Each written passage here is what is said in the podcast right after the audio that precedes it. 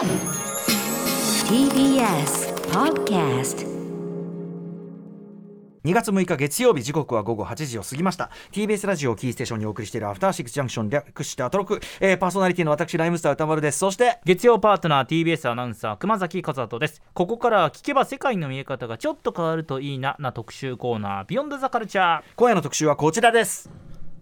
音楽ジャーナリスト高橋義明さんの月間ミュージックコメンタリー特別編第65回グラミー賞大総括スペシャル。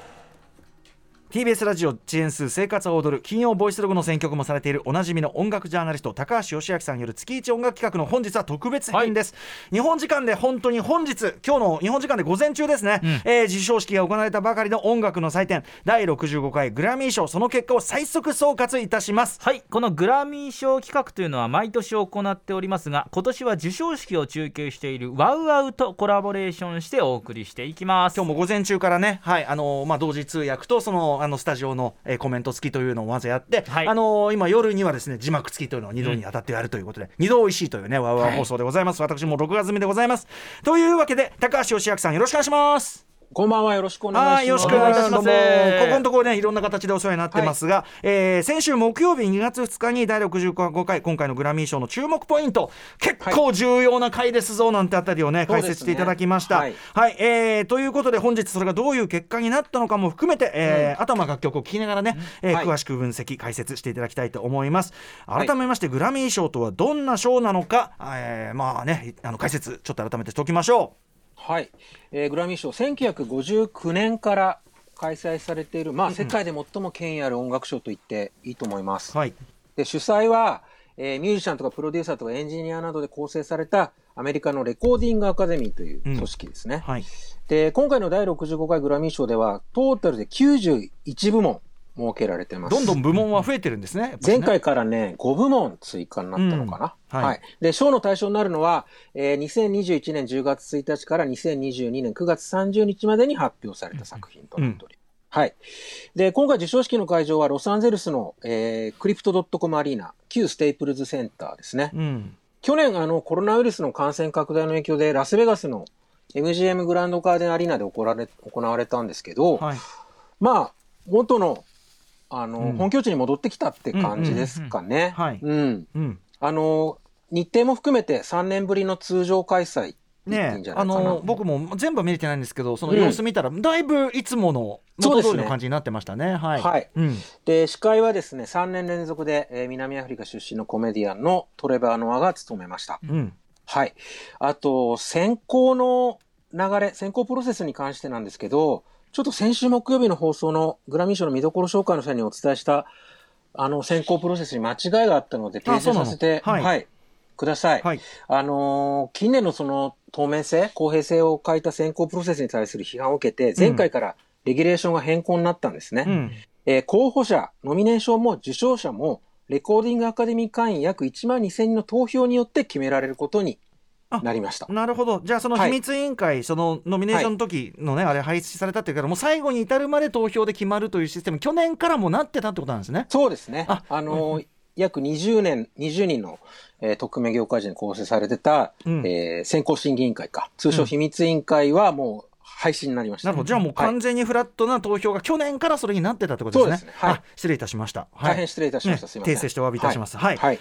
まあまあまあでもその状態ということなんでね。より、ええ。あのまあ、変わるという意味ではもう最良の実際体制としては変わってるわけですから、そうですね。ということでございます。うん。大きな改革でした。はい、ということで先週木曜日にですね今回のはい。65回グラミー賞、まあその体制の変化もそうだし、えーええ。これまでのグラミーがある意味その軽視してきたりとかなんか、なんていうかな無冠の王じゃないけども、うん。なんかそういうのが続いちゃってるような状態に対してどう回答するのか、そこが見どころだと、えーなぜなら今年は大変なだ学生遅刻率が起きてるからだっていうね、はい。めちゃくちゃあの盛り上がるこう前振りをしていただきましてですね。はい。はい、ちょっとまずちょっとねその辺のか注目ポイントについておさらいしておきたいと思います。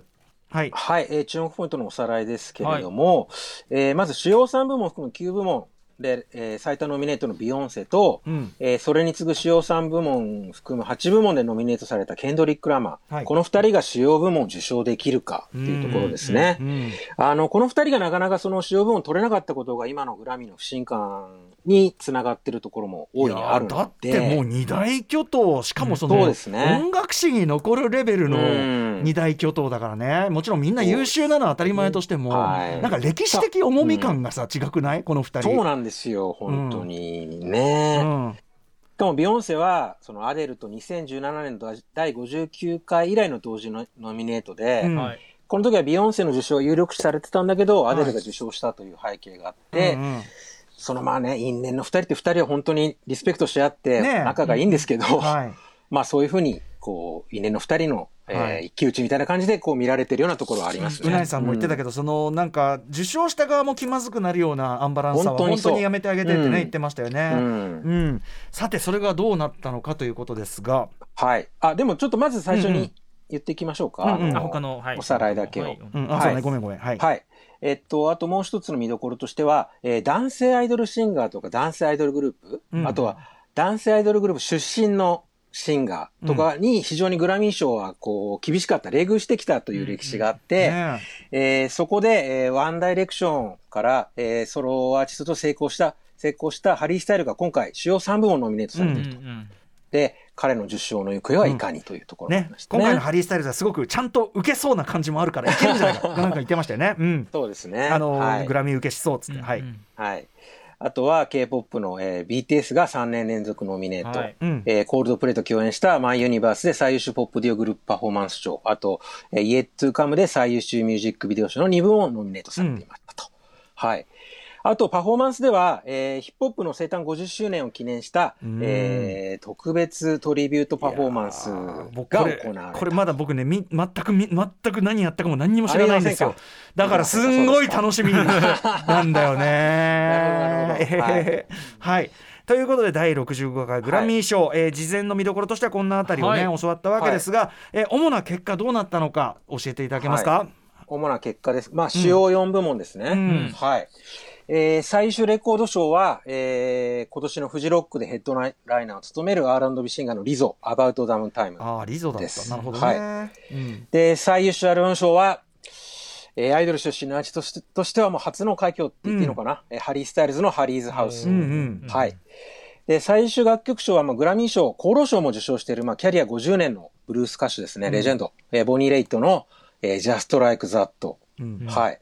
で、最終新人賞は、もう、えー、23歳とは思えない、えーうん。驚異的な歌唱力で SNS でも話題を集めたジャズシンガーのサマラ・ジョイと。うん。こういう感じになってますね。そうか主要4部,、えー、おー。4部門はこういうこと。だから、はい。あのハリー・スタイルズに関してはそのねアイドル出身アーティストの冷遇というところは、はじゃあクリアになった。けども、まあ、もちろんリゾもね最高ですよ。リゾ大好きだけど、うんうん。はい。大好きだけどやっぱ最優秀レコード賞そうね。まあ、ケンドリックもそうですけど、うんビヨンセの主要部門受賞が叶わなかったら本当に痛恨ですね。ビヨンセそのさなんかあの各種メディアではねそのはい最多受賞、史上最多受賞してるから、うんうんそこを快挙として報道してるところが多いですけど、はい。まあもちろんそれはねそれそれはそれで偉大だけど素晴らしいもちろんさけ成果ではあるんですけれどだけどその主要部門実は取ってないっていうことは大きいよね。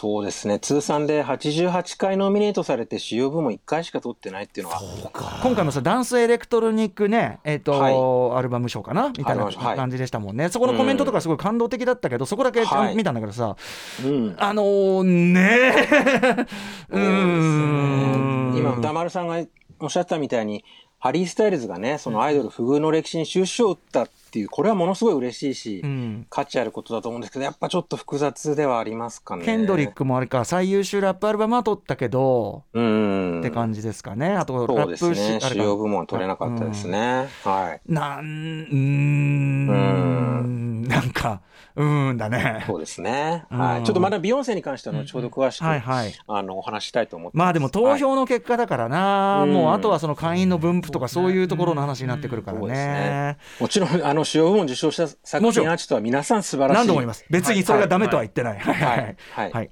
えーでですね、さらに、まあ、主要部門以外の注目ポイント、BTS、はい。は BTS は、えー残念ながら受賞を逃しました。うん。うーん、はいそうか。でもあのーなんだ、最優秀、あのーミュージックビデオ賞にノミネートされた Yet to Come うん、はい。という曲、これあの、素晴らしいあの時間はこれから訪れるっていう、そういう曲なんで、はいはい。まだまだこれからです。まあはい。そうだよね。うんうんあのそうです。うん。第あのシーズン2というかね、なんというかまた指導してからがまたね、はいあるかもしれない、うんそして私がもう気になってしょうがないヒップホップ50周年記念パフォーマンス、これね、結構すごかったです。うんうんうん。3つのチャプターに全体が分かれてて、うん合計で33人かな、ラッパーがうん。うんステージに立ったんですけど、えあのー、1曲目あれですよ、グランドマスターフラッシュのフラッシュトゥザビートです。おおすごい渋い そこか。ああいやいやいやいいよいいよいいよいいよいいよいいよいいよ大丈夫大丈夫大丈夫、うんそういう感じでもう本当にヒップホップの歴史をたどってクエストラブがね仕切ってるからそりゃさそうですね。間違いない。最高ののはねある種最高の DJ としてもさ聞かせてくれるだろうからね。そう、それで後ろで、まあ、バッキングでルーツが演奏してて、えーグランドマスターフラッシュとかジャッジー・ジェフが DJ やってるって感じなんですけどもう、最高だ。まあ、たまらないですね。あのー、JG が、うん。えっと、客席の一番前にいたんだけど、うんうんうん。もう子供のような喜び方してました。へえあ JJ 本人が出るんじゃないんだ。あ、JG はね、あの、他の、あの、自分の作、ノミネート作品の、あの、うんうん。パフォーマンスがあったんで、ああそうなんだ。この50周年記念パフォーマンスには出場しなかったで3す。パートってはい。ことは時代ごとにってことなのかな？そういうことですね。ああなるほどね。結構びっくりするようなのが出てきますので、交互期待。はありがとうございます。はい、はい楽しみにしてます。はえーその他注目の受賞者とかよしくいますか？えっと、日本人アーティストが2人受賞されてます。はいうんはい。まずね、最優秀コンテンポラリーインストゥルメンタルアルバム賞で、えースナーキーパピーの、えーエンパイアセントラルが受賞したんですけれど、それによってメンバーでパーカッション担当の小川啓太さんがうん対象になってて、えーおあの、2年ぶり3度目の受賞を果たしています。はい。あと、最優秀グローバルミュージックアルバム賞。うん。はい。で、えー作曲家編曲編曲家の匠正則さんのアルバム、桜が受賞してます。うん。これね、はい。すごく報道されてますね、これね。ね。うん。えー匠さん1978年生まれ大阪出身で、西城秀樹さんのおいだということですね。うんうんで、グラミー賞には過去に2回あのスライロビーのアルバムに参加したことでノミネートされたことがあったんですけど、へ今回が初めての受賞ーで、あのー J-POP でも EXILE とか DAPUMP とか、うんうんあとハロプロ作品とか、はいはい。あのーアイドルの、えー編曲なんかも多く、あうんのー手掛けてる。みたいですねはいなるほど、なるほど。まあ、ちょっと今流れてるような、こう、まあ、いかにもジャポニズムな。そうですね。三味線とか琴みたいな日本の伝統的な楽器を現代的なアレンジで聴かせるみたいな、うんうんそういう感じですかね。はい。はい。あと、日本人関連の話題でいくと、あのーこの1年で亡くなったその偉大なミュージシャンを偲ぶ追悼コーナーがあるんですはいはい。けれども、うんえーそこであの、先日1月11日に他界したあの、イエローマジックオーケストラの高橋幸宏さん、うん紹介されてました。ああ、そうか。はいはいはい。はいうん。あと、素晴らしい記録が2つ生まれてまして、はい。まず俳優のビオラ・デイビスが、うん。えっと、自叙伝の Finding Me で最優秀オーディオブックレコーディング賞を受賞したんですね。うんうん。で、これによって、えっと、史上18人目、黒人女性としては3人目のうん。EGOT、エミー賞、グラミー賞、オスカー賞、トニー賞制覇を達成しました。ああ、だから、なんだ、えっ、すごいな。と、音楽、映画、テレビ、舞台、ということです、全制覇ってことだよね。はい。へえ。これ、黒人女性としては、ウーピー・ゴールドバーグとジェニファー・ハドソンに次ぐ快挙。うんうんうん。すげえはい。はいはいあと、さっきからちょっとちらちらお話出てましたけど、えー最多の9部門にノミネートされた R&B シンガーのビヨンセが、うん。えー最優秀 R&B ソング賞、最優秀トラリドトラディショナル R&B パフォーマンス賞、うん。最優秀ダンスエレクトロニックレコーディング賞、最優秀ダンスエレクトロニックアルバム賞、計 4, 4部門受賞したんですけど、はい。うんこれによって彼女の受賞トータルで32回、うん。で、クラシックのゲオルク・ショルティの31回を抜いて史上最多受賞になったという、ありますね。ねえ。はい。まあだから本当にこれはこれでそうもちろん言うまでもなく偉大なことだけど同時にこれだけいっぱい取っていっぱいノミネートされてるのに主要部門なしっていうそうですね。ねしかもすごい名実のさそのもう名の方はさもう圧倒的なわけだからさうん。ねなんこれもね、なかなか破られない記録あだと思いますのなんだっけアデアデルルだっけ？の名言でほら、うん。近くあのあれだっけ、あのこれ以上さぶこれ以上これ以上何をすればビヨンセは何を賞を取れるんだっていうね。テイラー・スウィフトだっけ？とにかくそのあアデルが。アデルかアデルの名言がね、はい。ありますけど、うん。本当に、はい。い、やそうですね。まあこればっかりはっていうのはありますけども、はいはい、うはい。ん。さあということで、えっと後ほどビヨンセのね話もはい。もちろんするとして、えっと一曲ちょっと受賞者の、はい、総はい。括に入る前に一曲受賞曲聞いてもらいたいと思います。はい。はい。えー主要4部門の最優秀新人賞を受賞したジャズシンガーの、えーサマラ・ジョイのアルバムリンガー・ア・ホワイルから、えっと、Can't Get, Can't Get Out of This Mood を、えー聞いてもらいたいと思うんですけど、彼女はあの、えっと、 Linger Awhile ってアルバムで最優秀ジャズボーカルアルバム賞うんも受賞してます。えっと2部門取ってるってことなんですけど、おお若いとおっしゃってました？23歳です。うんうんうんはい。うんで、ジャズミュージシャンの最優秀新人賞受賞は2011年、第53回のエスペランサ・スポルディング以来になるのかな。うんうんで、サマラ・ジョイは去年、ジャズの名門レーベルのバーブと契約してメジャーデビューしたんですけど、まさにね、バーブにこう、数々の名音を残したサラ・ボーンだったり、うんうんうんエラ・フィッツジェラルドだったりを輩出させへるー、そんなオーセンティックなスタイルのシンガーで、ちょっとびっくりしますよ。そんな貫禄？はい。素晴らしいシーです。ちょっとじゃあ聞いてください。うんえーサマラ・ジョイで Can't Get Out of This Mood です。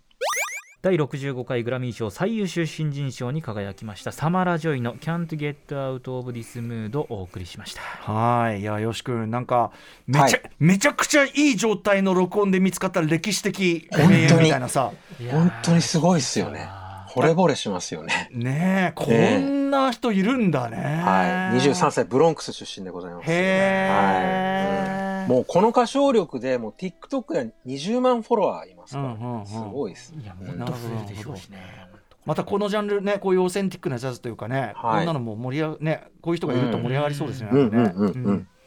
はい。えーということで、サマラ・ジョイさん、えー、はい Can't Get Out of This Mood 聞いていただきました。はい。ということで、お知らせの後も、まあ、今日こんな感じで聞きながら、第65回グラミー賞総括、高橋芳朗さんにしていただきます。よし君、よろしくお願いしますよ。ろしくお願いします。Junction. 生放送でお送りしておりますアフターシックスジャンクション今夜は高橋芳朗さんの月刊ミュージックコメンタリー特別編ということで第65回グラミー賞もう発表ほやほやです、はい。えー大総括スペシャルをお送りしております。日本時間の今日午前ロサンゼルスにあるクリプトドットコムアリーナで授賞式が行われた第64回グラミー賞の結果、えー、まあ WOWOW でも生中継しておりましたが音楽ジャーナリスト高橋芳朗さんに解説していただきます。よろしくお願いします。はい。じゃあまずははい、やっぱりビヨンセの話からはい。したいと思います。お願い。しますはい。えーさっきお伝えした通り、ビヨンセ、今回9部門ノミネートのうち4部門受賞して、ね、通算受賞数が32回に達して、歴代最多受賞を達成したんですけれども、やっぱり期待された主要部門の受賞はまたしても叶わなかったといううん。結果になったわけですね。うん。またね、その、ビヨンセのノミネート作品のアルバム、ルネッサンスが、うん2022年のそのポップミュージックを代表する傑作でも、去年の音楽メディアのベストアルバム選は実質総なめ状態だっただけに、うんうん余計に今回はっていう期待が高まっていたんですね。はい。例えば LA タイムズは、うん。あの、こんな記事を出したんですよ。うん。グラミー賞へ、今回やることは一つだけだ。ビヨンセにアルバム賞をあげること。そういうことですよ そう異例だねなんか他のメディアにそうなんですよ。もう、ね、もうメディアを挙げて、ビヨンセに取らせたいっていう。でも皮肉なことにさそのだからトータル票投票システムになったからそんなこと言われてもさ、まあそうですね投票だからっていうのもあるけどね。うんで、ニューヨークタイムズも、今年こそはビヨンセの年、てんてんてんだよね、みたいな、へそうーいう感じのちょっとなんかそこまで記事を出してたりとか。そこまで、さもうあの掘りばっか固められるとそうね。へー。アワードとはみたいな話そうだよね。なんかねちょっと。ね。それに対する逆張りもあったかもよ。みんな入れそうだからこっちだみたいなね。うん。でね、このビヨンセの主要部門受賞が叶わなかったことが、今後ね、どういう波紋投げかけるかわかんないですけど、うん。やっぱり課題としては、そのレコーディングアカデミー会員の内訳の見直しが急務なのかなというふうに思っていああ例えばて、人人種とか性別とかはいそういうことです。はい。うんあのーグラミー賞不公平のその是正を目指してですね、うん2019年以降、あの、レコーディングアカデミー会員の多様性の見直しを図ってはいるんですよ。えええで、それによって2019年から女性会員の数は19%増加してます。うんで、非白人の会員数は38%増加してます。うんで、今では女性会員が全体の31%。うんで、非白人が全体の33%。まだでも途中って感じだなまだちょっとね。ううんん、うんうんで、今年度は約2000人の新会員が加入してるんですって。うんうん。で、内訳としては、女性が32%、うん。あと40歳以下の世代が47%。確かに世代もあるわね。で、うん。非白人が44%はいはい。を占めてると。要は、レコーディングアカデミー会員は年配の白人男性っていうイメージをうん。ちょっと変えていきたいっていうところなんだと思うんですよ。で、現状、あの、グラミー賞側は2025年を一つの目処にして、あその、会員の内訳を変えていこうという、あなるほど。まだじゃあ過渡期っていうふうには認めてこういうるわけだ。話をしてますね。はい。ねうんうんうん。で、ビヨンセに話戻しますと、えー、彼女が今回受賞したのは、まあ、最優秀 R&B ソング賞、最優秀トラディショナル R&B パフォーマンス賞もあるんですけど、うん。えー特にやっぱ注目したいのは、最優秀ダンスエレクトロニックレコーディング賞と最優秀ダンスエレクトロニックアルバム賞うん。かなと思ってます。うんあの、今回のビヨンセのアルバム、ルネッサンスは、えっと、ハウスミュージック、ダンスミュージック色の強いええ。作品で、はい。それはあの、ハウスミュージックが、その、アフリカアメリカンのクイアコミュニティから生まれた音楽であるってことを改めてこう、うん。世に問いかけること。うんうん。あと、まあ、アフリカアメリカンのそのクイアカルチャーを称えることを目的としてうん。作られているんですけど、そういうコンセプトを持ったアルバムが、そのハウスミュージックを対象としてる、そのダンスエレクトロニック部門をう、ん。もう制覇したのは、うん。本当に意義のあることだなというふううんうにん。思いました。ちなみに、あの、シングルのブレイクマイソウルで受賞した最優秀ダンスエレクトロニックレコーディング賞の受賞は、あの、アフリカアメリカンの女性として4人目なのかな、うんうん。えドナ・サマー、ジャネット・ジャクソン、リアナに次ぐ4人目。ああなるほど。はい。うんうんうんで、最優秀ダンスエレクトロニックアルバム賞は、えー、黒人女性としては初受賞です。ええそうなんだはい。で、この部門かって、この部門って2005年に開設、開設されて、うんうんそれ以降、あの、黒人アーティストの受賞は、2021年の第63回のうんケイト・ラナダが初めてだったんですよ。ああそうなんだ2年前が初めてだった。だからまさにその、本来はそのアフ,、はい。アフリカンアメリカンをはじめとする、うん。まあねいろんな人種が絡んでできたカルチャーが、い、つの間にか白人男性カルチャーみたいになっちゃっててみたいな。そういうイメージがついてるところあるかもしれません。事実上そうねその賞が証明しちゃってたわけだね、でもそれをまあまあ奪還っていうか別にねいろんなアーティストがいいんだけどまあある意味、あのもう一回こうあるべきところに持ってきたというか、ルーツをね、証明するような形になっていて、だから、うん。お一昨年ケイト・ラナダを取って、去年も南アフリカのブラックコーヒーっていう DJ が、ねブラックコーヒー最高。はい。はい。で、今回ビヨンセと。うんうん。だから3年連続でまあ黒人アーティストが受賞してるっていう流れにはなってるんでですよだだって別にハウスミュージックのさ歴史たどったらうん。別にそんな当たり前のことっていうかね、うん。感じもするしねそんなね。本当そうですね。ううんん。で、ビヨンセスピーチではその、彼女がそのクイアカルチャーの魅力を教わった、そのゲイの叔父のジョニーさんにこう、感謝の気持ちを述べつつ、うんうん。えークイアコミュニティの皆さんの愛とこのジャンルを発明してくれたことに感謝しますと。うんうん。感動的なスピーチでしたね。だから言葉を詰まらせながら。まさにあれですよね、ドラマ「ポーズ」で描かれた世界のなんか一つこうちょっとなんていうかな。落とし前っていうかさ、そうですうん。ね。あのうん。あのカルチャー本当にだからなんていうかな。あのいいいろんな人から見下げられがちな人たちのその胸を張るカルチャーじゃないですか、うん。それをちゃんとこうあるべきとこにこうそうね。置こうとする話だから、うん。いや、感動でした。あの、ね、彼女の、ビヨンセの夫の JG の目もね、なんかちょっと潤んでるようにも見えましたけど。だからやっぱはい。ビヨンセはちょっとそのやってることの志がねちょっと一段階常にこう上っていうか、ね、ちょちゃんと歴史的意義みたいなの考えてやるから、そうね。うん。うん。本当にじゃあちょっとそのアルバムルネッサンスから一曲ハウスナンバーを聴いてもらいましょうかね。はい。ビヨンセで、えーサマールネッサンスです。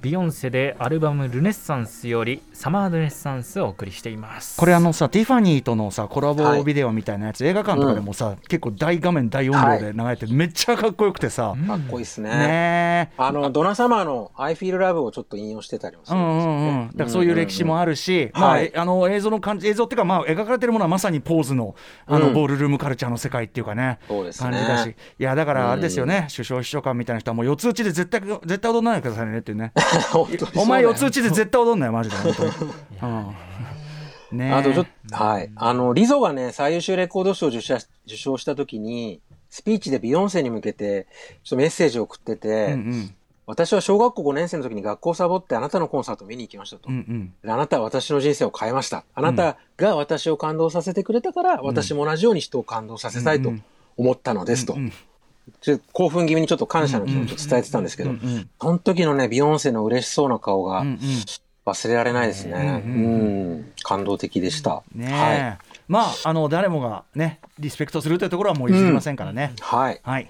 いでやーこの流れで、ちょっと、あの、LGBTQ 関連の受賞作品をもう一つ紹介したいんですけど、これあえーれだな、パフォーマンスすごい印象的だったな。はいはいはい、うん。最優秀ポップデュオグループパフォーマンス賞を受賞したあのサム・スミスキム・ペトラスのデュエットソングですね、はい。アンホリーです。はいえーサム・スミスはあの2015年の第57回で主要3部門、レコード賞、楽曲賞、新人賞を受賞したイギリスのシンガーで、キム・ペトラスはドイツ出身で LA に拠点を置くシンガーソングライターです。うんで、サムはノンバイナリーであること、で、キムはトランスジェンダー女性であることを公表しています。はい。で、このアンホリーって去年全米チャートで1位を取ってるんですね。うんで、ノンバイナリーとトランスジェンダーをカミングアウトしてるアーティストも全米1位獲得は初だったんですよ。なるほど、はい。で、今回、キムはトランスジェンダー女性として史上初めて最優秀ポップデュオグループパフォーマンス賞の受賞の快挙を成し遂げた。ですね。うん。で、かそのキムのスピーチが非常に感動的で、うん。あの、2021年に34歳で亡くなったトランスジェンダーのアーティストのあ友人のソフィーにちょっと哀悼の意を捧げて、うん。それとともにですね、えー今夜私がここへ来られるように扉を開けてくれた全ての素晴らしいトランスジェンダーのレジェンドに感謝を伝えたいですと。で、LGBTQ の権利のために戦ってくれているマドンナにも心から感謝します。マドンナがいなければ私はここにいなかったと思いますと。で、最後には、えー母は私が女の子だと信じてくれましたと。母のサポートがなければ私はここにいなかったでしょうっていうふうに締めくくってたんですね。うんはい。で、この受賞の後にサム・スミスとキム・ペトラスが受賞作のアンホリのパフォーマンスを行ったんですけどそこ、そこはね見たんだよなすごかったなこれそのイントロデュースがマドンナだったんですよ。ああなるほどねはい。うんそうだねで、彼女のスピーチがまた素晴らしくて、40年間この業界にいて学んだことがあると。はいで、あなたが問題児だとか厄介者と呼ばれている時点で、すでにあなたは何かを掴んでいると。うんうん批判を、ね、受けながら新しい道を切れ開いている反逆者たち、うんこのことを知っておいて、私たちは恐れを知らないあなたの存在を認識している。あなたは見られているし、あなたの声は届いている。そして何よりも、あなたは感謝されているっていうふうに述べた後に、んサムとキムを紹介したんですよね。これはビヨンセの最多受賞達成のスピーチとともに、うんうん。今年のグラミー賞の個人的ななんかベストモーメントだったなって感じですね。はい。うん。うん。ちょっとじゃあ聞いてもらいましょうかね。ははい。い。えーサム・スミスキム・ペトラスでアンホリーです。サム・スミスキム・ペトラスアンホリーお送りしています。はい。ということで今この曲パフォーマンスもかなり強烈だなんったんで。か。赤いさ、うん。赤いダンサーのさ、なんか従えてちょっと、うんあのちょっとねすごいダンサーの後ろのあれも動きも相まってすごかったですよあれもね。ちょっとぜひ、あの、今後ね、オフィシャルであの、パフォーマンス動画上がってくると思うので、うん。ぜひ皆さん見て見ていただきしたかいなと思います。し今年のグラミーそのもちろんビヨンセの作品がそうだからはい前から一つそういうさ、うん。まあもちろん LGBTQ もそうだし、っていうこう歴史的なさ意思みたいのをみんなさ、い意識したパフォーマンスでありそのはい。スピーチでありみたいなさ、もうもちろん作品でありっていうのがあるわけで、すごいそこはそこはいいよよかったですね。なんかすごい65回なんかそこはすごいいいそうですね。あの、結構、グラミー賞は LGBTQ 作品は評価してた、評価してきたっていう歴史があるんですけどね、うん。うん。特にここ10年ぐらいは。うん。うんいやすごいいいしいいし、はい。なんか翻ってこう我が国のいろんな状況とか振り返るとそうですね。それは本当に思ったな。もうえなんなんてはず、うん。もうなんかもう何この差はっつってなんかそうですね。恥ずかし恥ずかしいよこうやってなんかしうん。震撼するわちょっともう本当にそれは、マドンナのスピーチを聞いてるときはもう、本当にそのことがはい。頭の中でううごめいてました。でもやまあぜひ皆さんもねあのこういう、はい。あの要するにスーパースターが発信するっていうのは世界に向けてそういう発信してるわけですから、あのいいいいあれじゃないでしょうかね。はい。機会になってるんじゃないかと思います、じゃあ次はですね、はい。続いて、リゾとハリー・スタイルズの主要部門受賞について、うん。えー触れていきたいと思います。はいはい。えーハリー・スタイルズはえー最優秀アルバム賞、リゾは最優秀レコード賞を受賞してますけど、あの、今年のグラミー賞の主要部門に関して、ちょっとノミネート段階から一つ、ある傾向が見て取れるなと思っていて、はいあの、結構メンタルヘルスを題材にしたものが多かったなっていう気がしたんですね。まあそうね。ケンドリックもそうだしね、うん。あそう、まさにまさに。ここ数年アーティストはそのメンタルヘルスについて話すことが増えてきたと思うんですけど、去年は特にビッグネームでそういう作品が多かったなと思ってて、うん。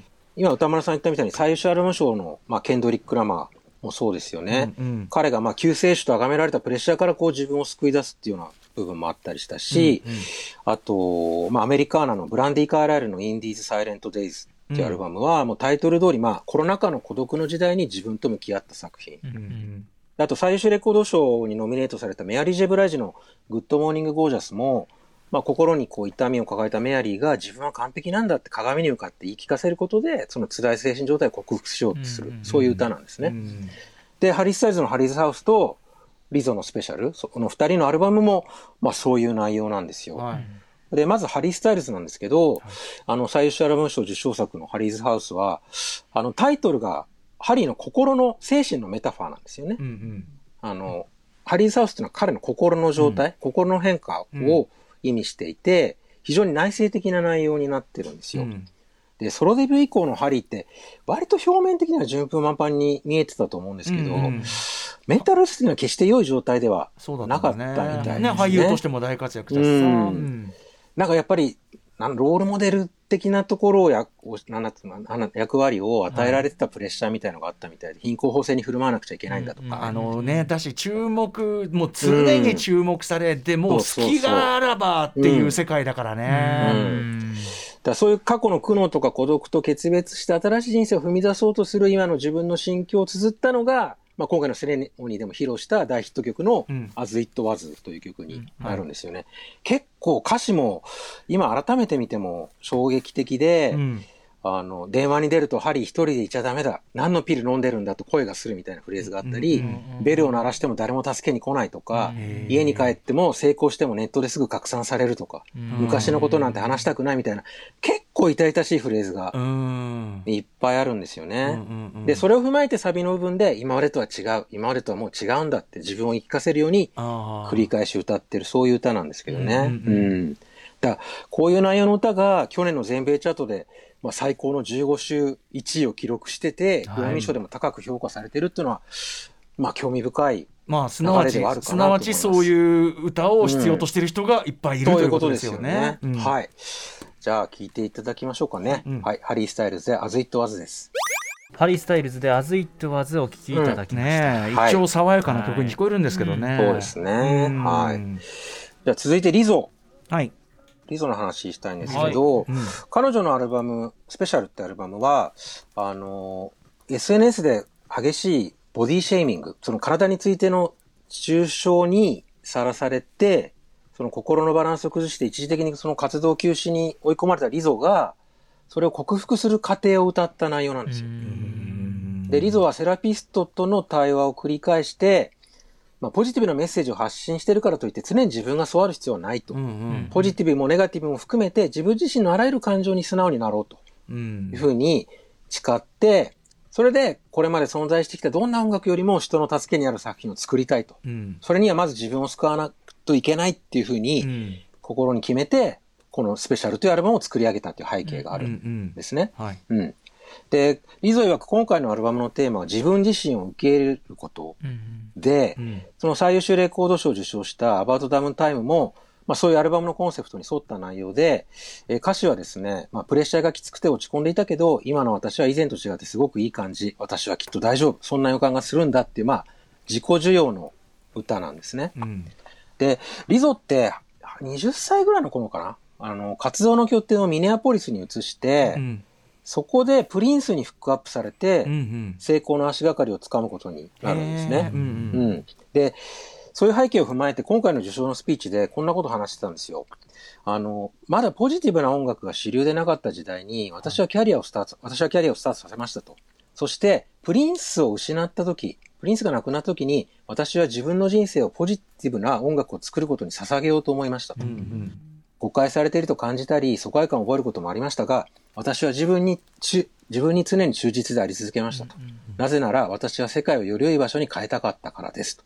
そしてそのためには、私自身がその変化になる必要があったのですっていうふうにうん話してたんですけど、はいさっきのサム・スミスとキム・ペトラスに捧げたマドンナのスピーチにも通じるところがあるなっていうふうには。思いましたね。うんうんで、リゾって、あの、今回のヒップホップ生誕50周年のパフォーマンスのステージに渡った、まあ、ボディポジティブの先駆者ともいえるミッシー・エリオットに、うん。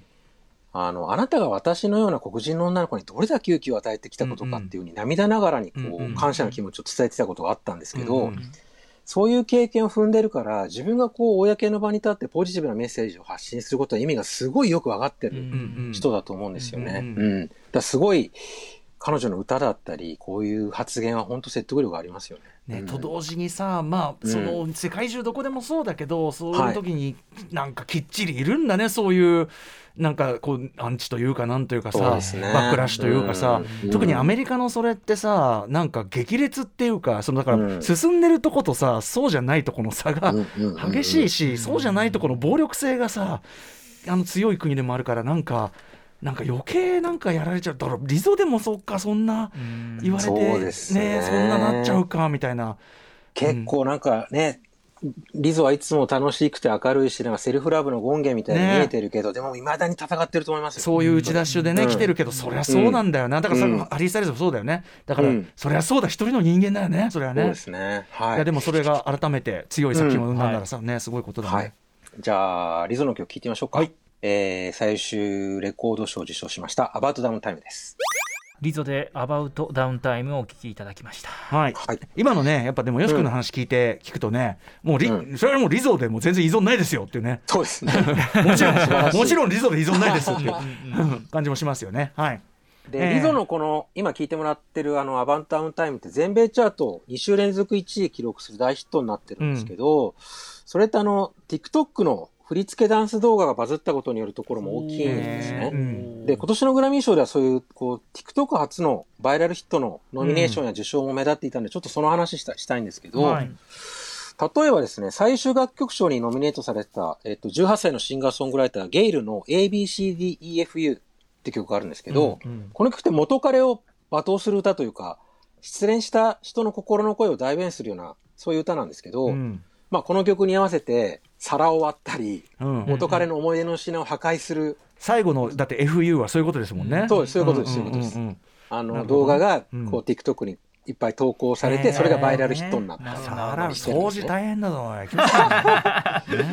あと最優秀新人賞にノミネートされた R&B シンガーのマニー・ロングのえうん。Hours and Hours といううん。はい。この曲最優秀 R&B パフォーマンス賞も受賞してるんですけど、うんうんこの歌ってあなたのとならば、まあ何時間でもうんやっていられるっていうちょっとまあセクシーなバラードなんですけど、はい。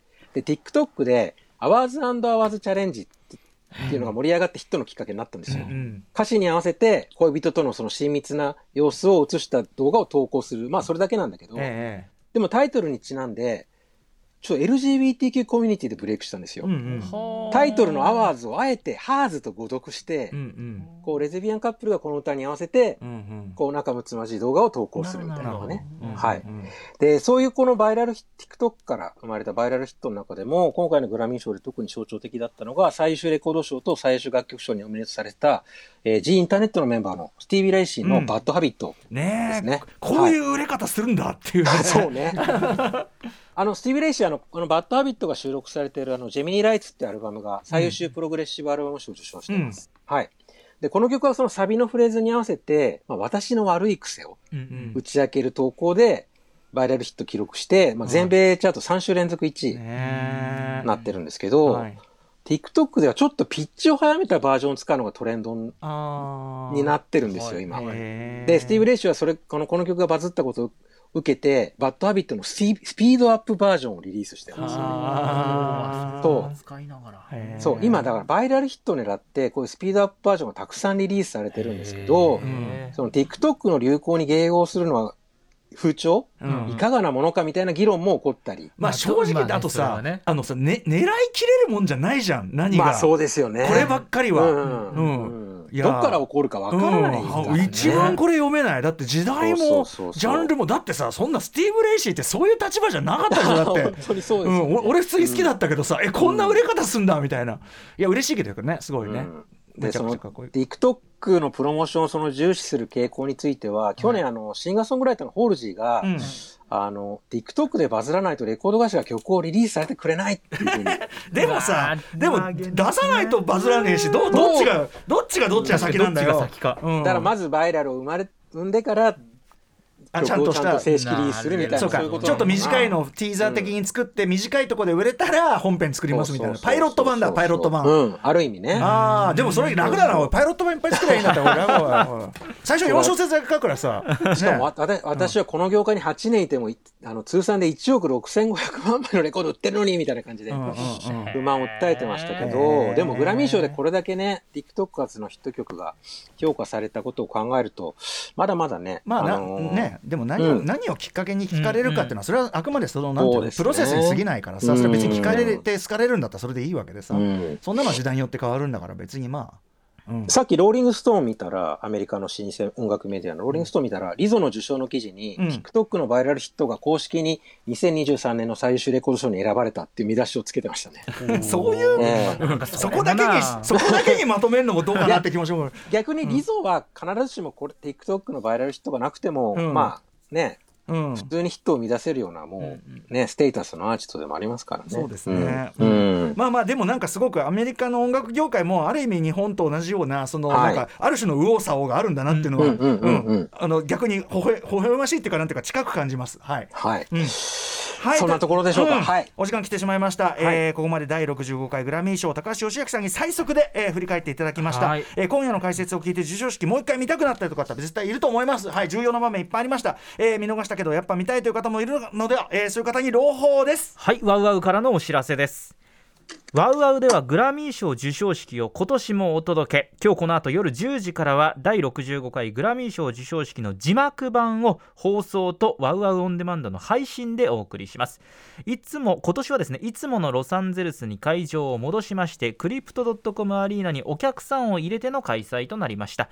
盛り上がった授賞式の様子を字幕版でゆっくりそしてたっぷり堪能できるのはワウワウだけとなっております。感動的な受賞の瞬間はもちろんビッグアーティストたちのパフォーマンスやここでしか見ることができないコラボレーションなど世界最高峰の音楽の祭典をぜひワウワウでお楽しみください。そして見逃しても大丈夫。ワウワウオンデマンドのアーカイブ配信をパソコンやスマホからチェックしてみてください。以上ワウワウからのお知らせでした。ワウワウワウワウ要素としてはオンデワンワンオンデマンドはあの映画とかもあの他であのソフト化とかされてないやつここでしか見れないやつあのワウワウで放送したやつ、はいオンデマンドで見られたりするので大変重宝しております。はい、ということで、えー最後に高橋義明さんご自身からのお知らせお願いいたします。はい。あのー今月、あと6月末に、あのー通常のミュージックコメンタリーもありますので、あそうですよね。はい。はいそちらもよろしくお願いします。まあまあまた来年に向けていろんな動きもあるでしょうしね。そうですねあす。。またあと、今週木曜日、えー TBS ラジオ、ジェーンス生活が踊るでも音楽コラムがありますので、うんそちらもぜひチェックしてください。ね、じあのジェーン・スーさんもねグラミーチェックしていろんなこと言ってたりするみたいですからそうですね。はい。うん、またあのでも普通普通新婦紹介も聞きたいです。あ、わかりました。もちろんです。やっぱりほらはい、賞、レースに絡むような曲じゃなくてもいい曲はもちろんいっぱいあるよね。むしむしろそういう方にあったりしますから、はい、うんあのそういうのも期待してますんで、よろしくお願いします。今後ともお願いします。